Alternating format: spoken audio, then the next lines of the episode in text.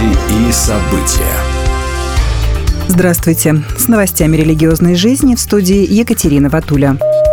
В Буркина-Фасо по меньшей мере 15 человек погибли в результате нападения на католическую церковь в это воскресенье. Нападение произошло в деревне Эссаканте в провинции Удалан. Этот район расположен недалеко от границы Буркина-Фасо с Мали на северо-востоке страны. BBC сообщает, что боевики совершили нападение во время воскресной службы в церкви. Аббат Жан-Пьер Савадога сообщил, что 12 человек погибли мгновенно, а еще трое скончались позже в больнице. По оценке организации Open Doors, Буркина-Фасо занимает 20 место в списке из 50 стран мира, где христиане подвергаются самым жестоким преследованиям из-за распространения исламского экстремизма, политической нестабильности и массового перемещения населения. Сейчас в Буркина-Фасо проживает 5,5 миллионов христиан при общей численности населения чуть менее 24 миллионов. Армянская апостольская церковь выступила против принятия новой конституции Армении. Прошедший 21-23 февраля Высший Духовный Совет Армянской апостольской церкви счел Конституцию крайне сомнительной.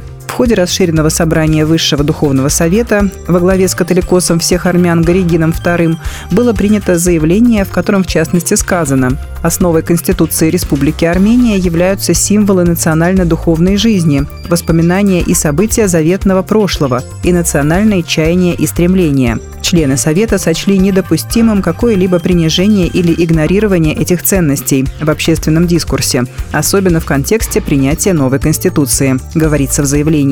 Как ранее отмечала EA Daily, с каждым днем в Армении накаляется дискуссия между властями и оппозицией о том, будет ли удалена из Конституции ссылка на Декларацию независимости 1990 года, где есть упоминание о воссоединении Армении и Нагорного Карабаха, праве карабахских армян на самоопределение, а также о поддержке международного признания геноцида армян в Османской империи. Священник из США выиграл 46 миллионов рублей в лотерею и забыл билет в магазине. Как сообщает Нью-Йорк Пост, 64-летний пастор Кевин Фрей из города Нью-Хэмптон, штат Айова, купил билет мгновенной лотереи в продуктовом магазине. Он решил не затягивать с проверкой билета, сразу стер с него защитный слой и обнаружил, что выиграл 500 тысяч долларов. Это эквивалент 46 миллионов рублей. Шокированный Фрей выбежал на улицу и принялся звонить родственникам, чтобы сообщить радостную новость. Но когда один из детей мужчины попросил его сфотографировать билет, тот не смог его найти. Тогда я понял, у меня его нет, он в магазине, рассказывает Фрей.